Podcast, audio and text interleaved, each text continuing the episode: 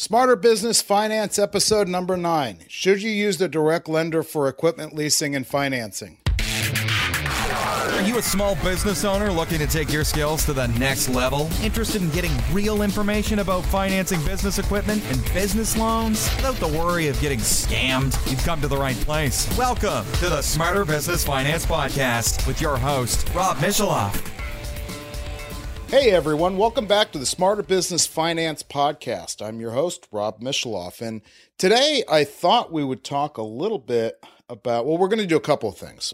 First of all, we're going to talk a little bit about something that that uh, actually it makes me crack up, which is the constant come on that you may see when shopping in the marketplace, either trying to finance equipment or lease equipment for your own business, or when you are looking for a good place to get your customers financed. And, and that's whether you should uh, be using a direct lender as opposed to a broker. And we'll talk about that. And then when I'm done talking about that, we're going to go over, well, actually, some great questions that I've received from you in emails and also a couple of the funniest emails uh, I've ever seen. So, a lot of times when you're shopping for equipment, you will see the very first thing a person will say to you or will mention in an email or on marketing materials is direct lender. And I've never actually seen any explanation from them, not in writing, as to why that's better.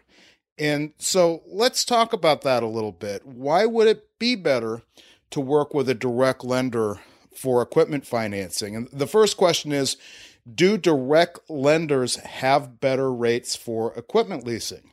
Because sometimes, in some circumstances, they can. And so, in those cases, you may be able to benefit by working with a direct lender. Uh, because, in theory, by cutting out the middleman, and the middleman would be that broker, a direct lender might have lower rates than what you could get elsewhere. And, and it makes sense, right? On the surface, that makes total sense. But that kind of assumes that the direct lender isn't actually paying any salespeople because what a broker actually acts as is another sales force for that direct lender. And, you know, there are a few companies that are completely online. Very few, and it's very limited. And theoretically, since a computer does all the selling and it's not actually people, well, it could be possible that those companies don't have sales costs. And in fact, there could be some out there that I don't know of, but in my experience, most of those no interaction with an actual human being for a complex thing like leasing equipment for your business probably works about as well as outsourcing your customer service to Pakistan. But you know, honestly, I have a horse in the game, right? Don't take my word for it, and don't take the word of anyone else for that matter. In fact, it's super simple, you guys. Go get a quote from a direct lender, or go get a quote from a broker, or go get quotes from whoever you dang please. And then whatever works best for you, do that. But don't don't let anyone tell you their rates are better because they're direct because that that's just lame. And so the next question is, well, if they may or may not have better rates, well, do they have better programs? Does a direct lender have a better equipment leasing program than what some broker could offer you? And the, so here, here's a little secret. Most direct lenders, and particularly a lot of the direct lenders, depending on your situation, that you would likely find to be the best solutions for you, you can't even access them directly. They're busy underwriting deals, not dealing with the customer. And, and we've touched on this uh, in other episodes, but generally, the folks that make good equipment leasing underwriters do not have the skill set to make good and underwriters are the folks that decide whether or not a deal can be funded and, and what your rate's going to be and other things like that they don't typically make very good originators. And originators mean the people that you actually interface with when you're looking for an equipment lease, and vice versa. The skill set that it takes to talk to you about an equipment lease and deal with objections and deal with all the different things of all the crybabying you get from some of your customers and trying to explain the rates or what's needed or we need this or that is totally different. And it's very, very rare that you find somebody that has both abilities. In fact, at my company, at Smarter Finance USA, we get a fair amount of business from direct lenders who like us. Uh, we're a broker. In true direct lenders, because they have only their own program, and depending on the type of equipment you're buying and how old the equipment is and how long you've been in business and how much cash flow you have and all those other things they may not any any direct lender may or may not be the best fit for your situation and for that reason many of the ethical direct lenders out there will really want for you to find the program that is best for you. And since that may or may not be their program, they're going to, in many cases, send you to work with some a, a broker that they feel is honest to help you decide what's really best for your needs. And with that said, if you happen to contact a direct leasing source that happens to specialize in you, meaning specialize in the type of equipment that you like to purchase, and uh, and we see that sometimes in, in trucking, where you, you have a large company that literally does nothing but trucking for you know people in some certain credit window. That can sometimes be a better program uh, it's rare. It's very, very rare, but they can occasionally have better programs than you could get through a broker. And maybe you could even save money. But every funding source is going to have, and, and funding source and direct lender I use interchangeably. It means someone who's providing the actual money to get a deal done every source for equipment leasing has their own credit window. And so what that means is let's say you're a AAA credit borrower. You're going to be best served working with a direct lender that specializes pretty much they'll have the best rates working with someone that specializes only and really only understands AAA credit borrowers. And then, of course, but which one? Because some of those AAA companies only do small ticket transactions. And small ticket might mean for some companies, it might mean 5,000 to 35,000. There's a lot of companies that will not lend more than $35,000 on a transaction.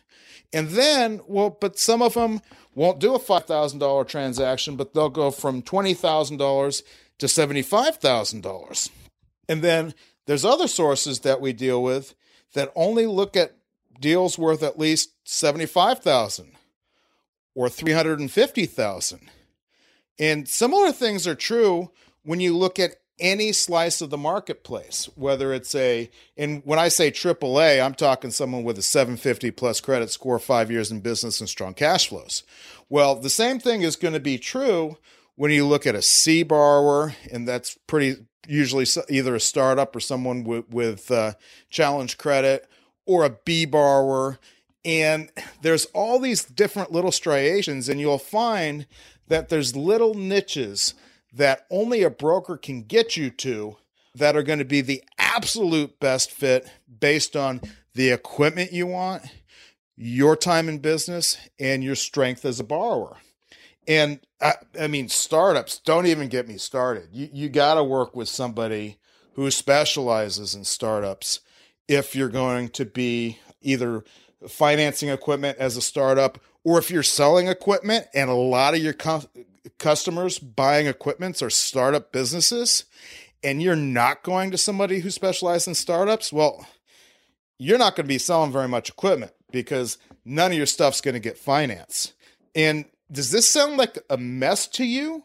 Because it certainly sounds like a mess to me trying to work with one source that says they can do everything. Like, eh, come on, come on, guys.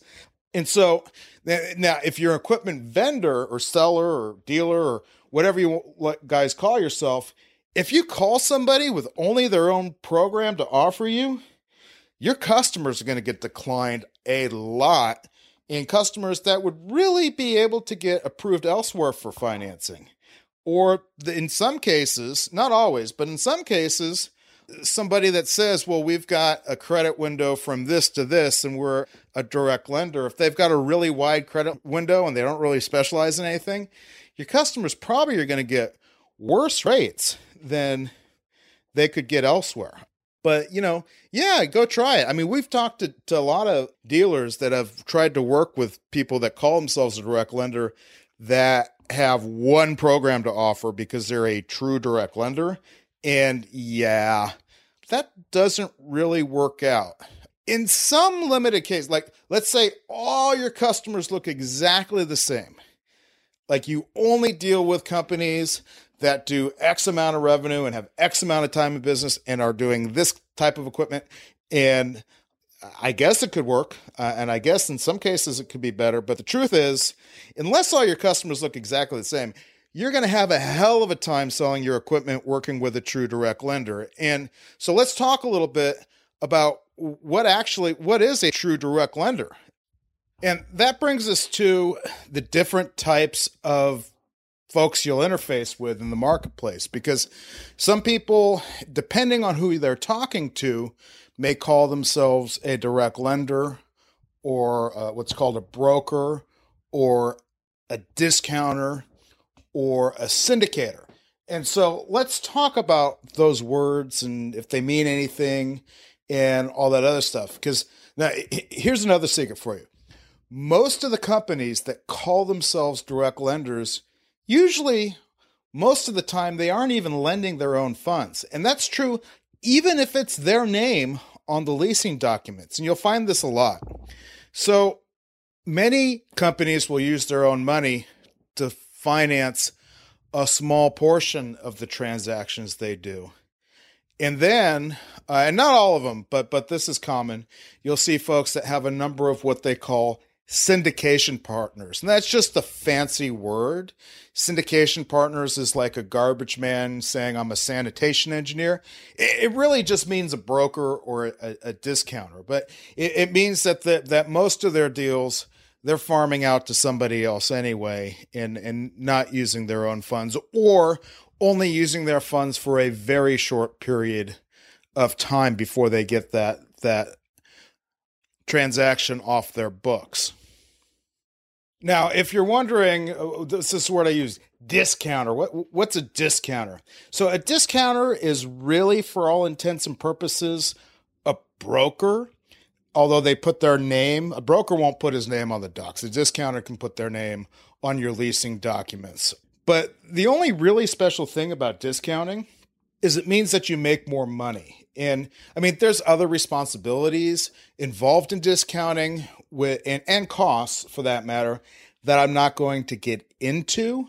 But the big difference is so a broker pockets a commission when they do a deal for you. So if you go, you you lease, uh, I don't know, some some machines for your laundromat, and the the for fifty thousand dollars, the broker might pocket f- what's called five or six points, or you know, two three thousand dollars, or or sometimes more, sometimes less, depending on on the deal, and discounters will pocket that same amount of commission as the broker, but here's the difference: they will also pocket, you know, typically you'll be asked for a first and last payment, and the discounter will pocket that first and last payment.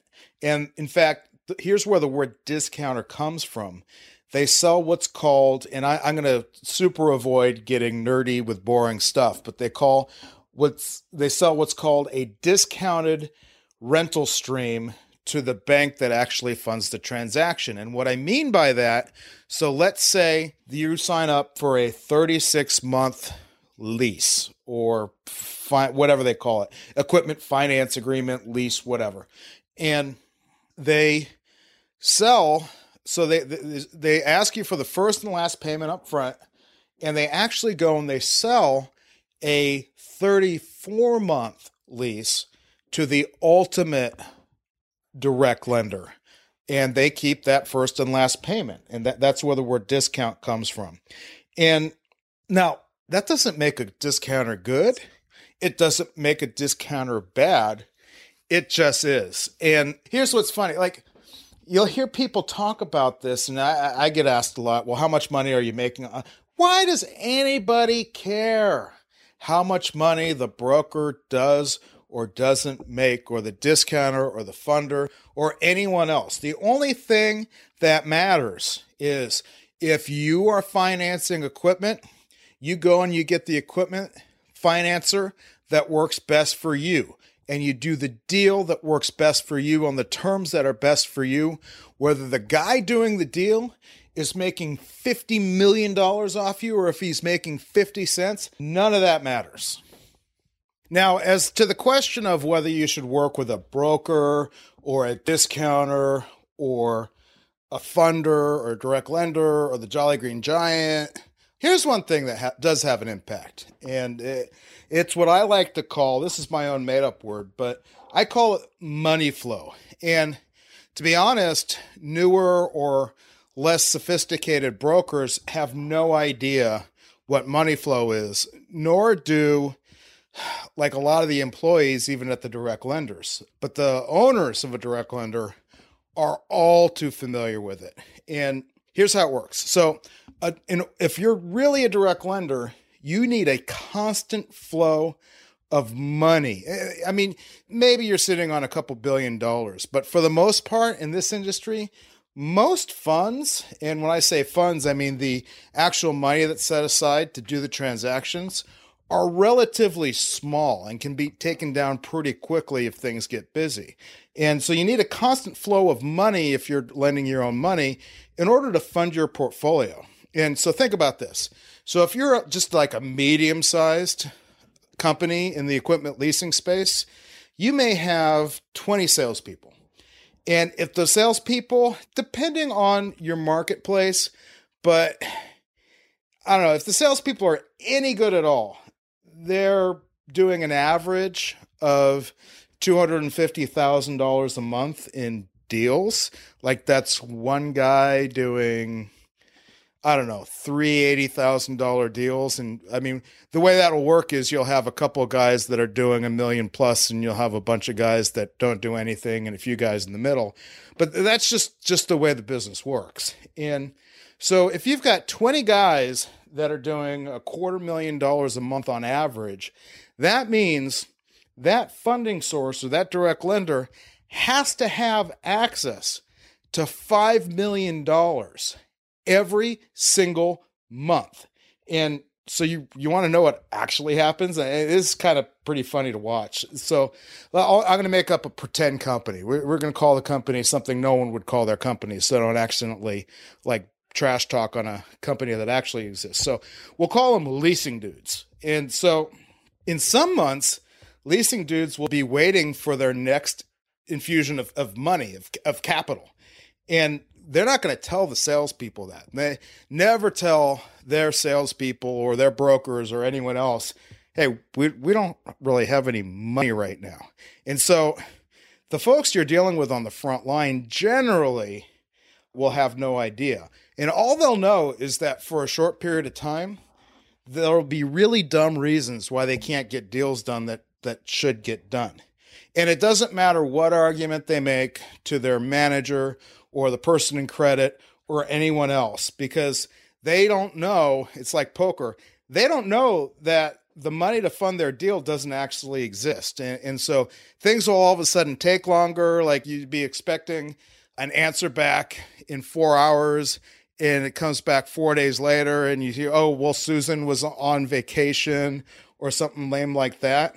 Now, at a certain point in the future, our friends at Leasing Dudes will all of a sudden get an infusion of money, right? The credit line came through, or something else came through, or they got another investor, and all of a sudden they've got $10 million or $20 million on their books, and they're flush with cash.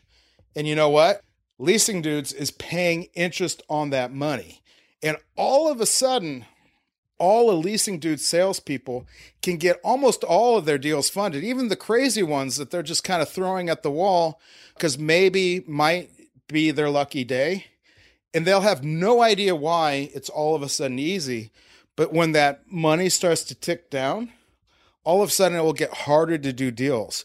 And they'll get pissy and they'll start to blame credit or underwriting or whatever it's called in, in their organization. And from your standpoint, I mean, you don't care about leasing dudes, right? You don't care how much commission their people make. You don't care if their deal gets done.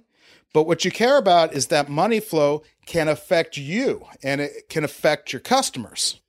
And now, here's the thing about money flow if you're dealing with a broker who's smart and uh, there's a few of us in the business. You can certainly find brokers that that know what's going on. We'll pay keen attention to money flow.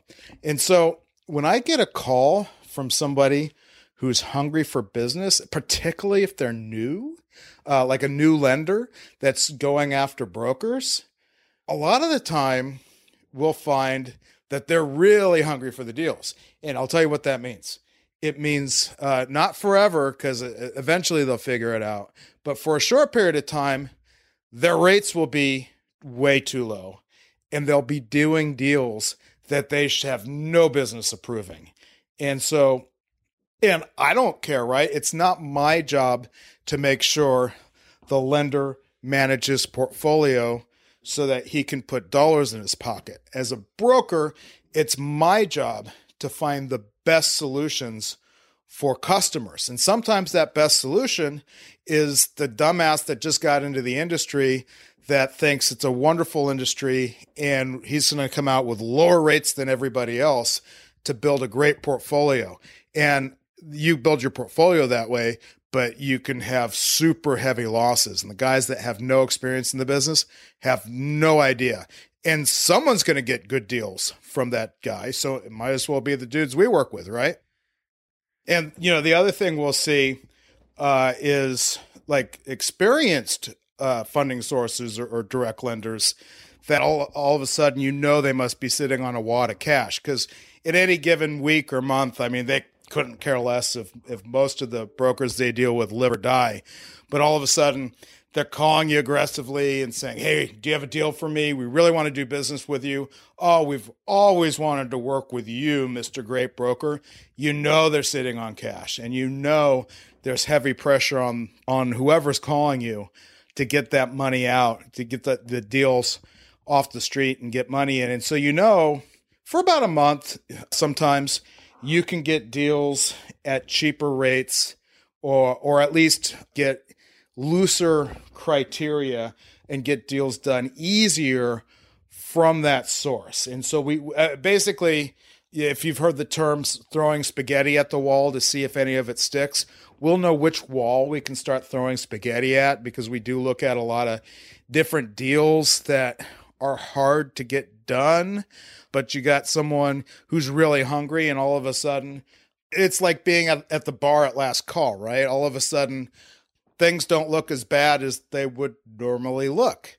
And so, in some cases, a strong broker can help you find these little market holes and exploit them. And right, it's not unethical at all. It's it's a free market. And so, if a new funder is handing out approvals like they're candy, oh yeah, we're going to take advantage of that. And I mean, the real question is, would you rather be the victim of money flow or would you rather be the beneficiary of that that ebb and flow of money in and out of different lenders? And if you're working with one direct lender that has one program, like you're going to find months or weeks at least or you may i mean it could be someone with with hundreds of millions of dollars and no money problems but that's rare it's only a couple guys in the marketplace who wouldn't necessarily be the best funder for all of your business. And if, as particularly if you're shopping for the equipment, you, you want to work with someone who you know can get you to the best place, not just the program that they have. And so uh, I've actually been talking longer than I expected to talk. So I think we'll just do, I do have to read these two funny emails to you and discuss them, but I don't want the show to run for an hour. So we'll leave the questions to the next episode. So this first email I got this week was from a gentleman, let's call him Ernie. He sent an email in response to an article I wrote about financing a commercial truck. And in that article, I mentioned there's three big deal killers that will will keep you from being approved to finance a truck. And one of those deal killers is outstanding child support. If you owe money for your child support and you're not paying it, very, very few, uh, pretty much no companies will actually extend financing to you. And so Ernie writes, I'm just going to read his email. The three big deal killers some finance companies are saying that past due child support is a deal killer. Pretty soon, I'm going to start suing companies and making millions of dollars in judgments. Child support is against everybody's First Amendment constitutional right, which is freedom of religion. The law should not have even been made because it's against our constitutional rights the government doesn't come after you for child support until a person wants to do what's right in God's eyes and move out of a house that he is living in with a woman he is unmarried to. No law can be made which impedes the free exercise of religion. So, congratulations to our friend Ernie on his legal opinion. And here's what I have to say about this.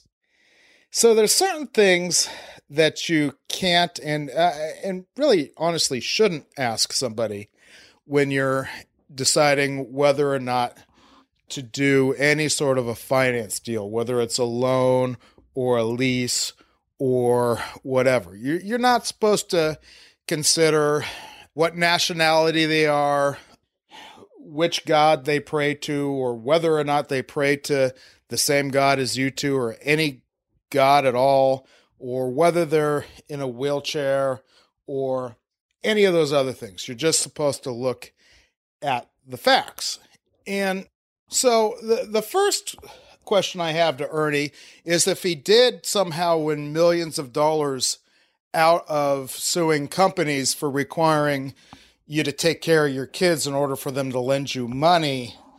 Now that he's a millionaire, would he actually go and support his children? Because that would be a nice thing to do. And I'm not going to sit in judgment of anybody of, of whether they have kids that are, are married when they're married or, or not married. Uh, that that's obviously none of my business and, and not my place. But you know, quite honestly, Ernie, if you made if it's against your religion, and I guess it's it's it's against most religions to have babies with somebody that you haven't married. But I don't really think you right that wrong by leaving a single parent household and not sending any money so the kids can eat. Probably, I don't know which God it is that you pray to. You didn't mention which one it was, but typically maybe God would be ha- your God would be happier if you righted that wrong by maybe getting married. And that's all I'm really going to say on that one. Um, it's really just for your amusement, so you can hear some of the crazy emails we get. But I'm not going to take them to task too hard. I, I, I, didn't respond to this email when I was younger, it, re- way early in my career. I would have responded and got into argument, but as you get a little older, you you learn that acting like gorillas at the zoo and throwing poo at each other really doesn't make anybody money, and that's kind of what we're all in business to do. And so now, here's the other email I got. So, we have a few relationships with folks that will send us customers of theirs when their customers need to finance or lease equipment that, that aren't uh, equipment sellers like CPAs or guys that do small business loans but really don't want to or don't understand the equipment financing space. and they'll send us deals, uh, and some of them are pretty cool. That and I really like some of the folks that that I work with, but they'll send us deals that they don't want to work because they don't understand equipment, and we'll split the commission with them. And that can sometimes work out well, but a lot of times, depending on the the person you're dealing with, it, it doesn't work out so well. And I got in I've been dealing with a folk, uh, a guy. I, will call him Mikey. I've been working with Mikey. Uh, work is a a strong word to use in this case, but we're working with Mikey for a, a, a little over a year, and uh, has been mostly a waste of time. And the guy's been kind of a jerk. So he sent me a deal and I sent him back this email. It was time to to cut that relationship to an end. You know, sometimes you got to break up, and breaking up's never fun, but sometimes you got to do it. And so I sent Mikey an email. Uh, Mikey, I've got around 20 deals from you in the past year, easily 12 approvals, and we closed one deal. You will get a customer approval for somebody with garbage credit and then whine to me about the rates or if your customer has asked for more information, you start whining. I'm really sorry. Uh, I hope you find what you're looking for, but I, I don't have time for this. I, I'm not going to accept applications from you anymore, but good luck. And so this is the nice, gentlemanly email I've received from Mikey. And what I'm going to do, uh, I've made a decision not to use any foul language in my podcast. So if I, when I'm saying a word that I wouldn't be able to really say on the podcast, I'm going to use the word bleep, but you can pretty much figure out what bleep means. And so this is what this this nice gentleman sent to me. Go bleep yourself, you piece of bleep. This would have been a closed deal. Keep it small, bleep bleep. So and you know what, you guys, this is an example of why uh, we tend to try to be careful about who we do business with. Not that I was offended. I actually thought it was pretty amusing, but a lot of times, a lot of these guys, not all of them, I deal with a lot of good guys, but some of these guys are kind of scummy. I mean, who sends an email like that to, to anyone, but particularly somebody that might forward your email or talk about it on their podcast? I'm not going to say his name, I wish him well. I I'm not a hateful type person, and, neither should you be. Never hate anybody. This is just a waste of your energy. But like you send that to the wrong guy, and like it, I don't know.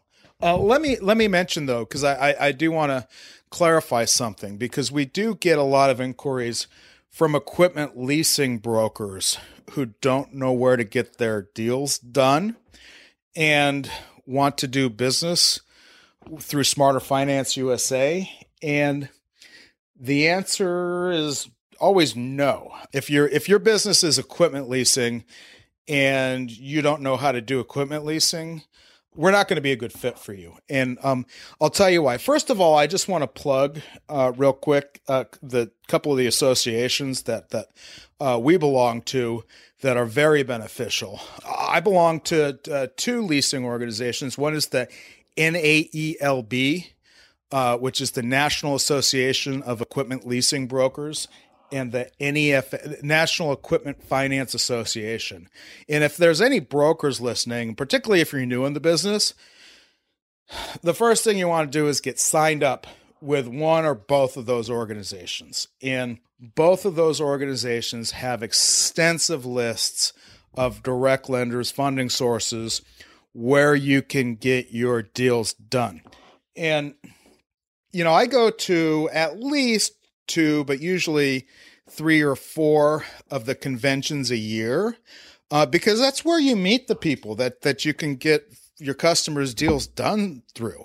And it, it doesn't cost, like, if you're a broker and you're not going to those things, you are really, really missing out. And if you're a a, a vendor or a uh, uh, someone who is looking to finance equipment for your business, and you ask somebody if they belong to the leasing associations or if they go to the, the conferences and they say no, don't do business with them. Uh, there's one of two things: is the good thing about those organizations is the guys that are really slimy, like they can't police everybody, but the guys that really do rough st- stuff they shouldn't be doing, they typically get kicked out of those organizations.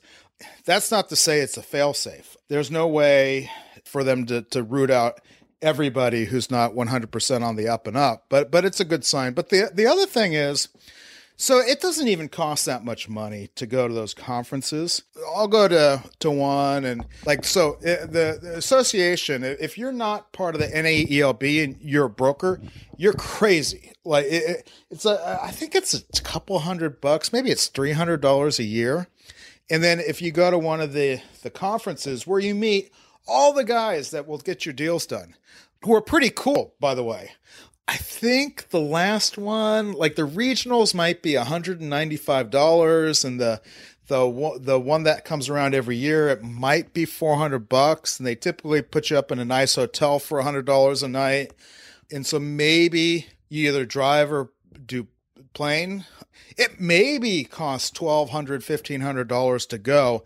And I can't think of a single event or conference that I went to that I didn't receive $1,500 worth of value by meeting somebody that could help me help my customers get more business and thereby, uh, or get more deals done and thereby uh, help move my business forward. And so if you're too, like if you if you if you're if you're not willing to spend twelve hundred dollars or, or whatever to move your business forward, like we're not going to be the best fit for you. I'm sorry. And the other thing that we see from these guys, here's the bigger problem, is you'll run into guys that can't get approved by any funding sources. And typically, like they won't tell you the reason why, but you'll find that the reason why I found this out the hard way very early and just stopped doing business with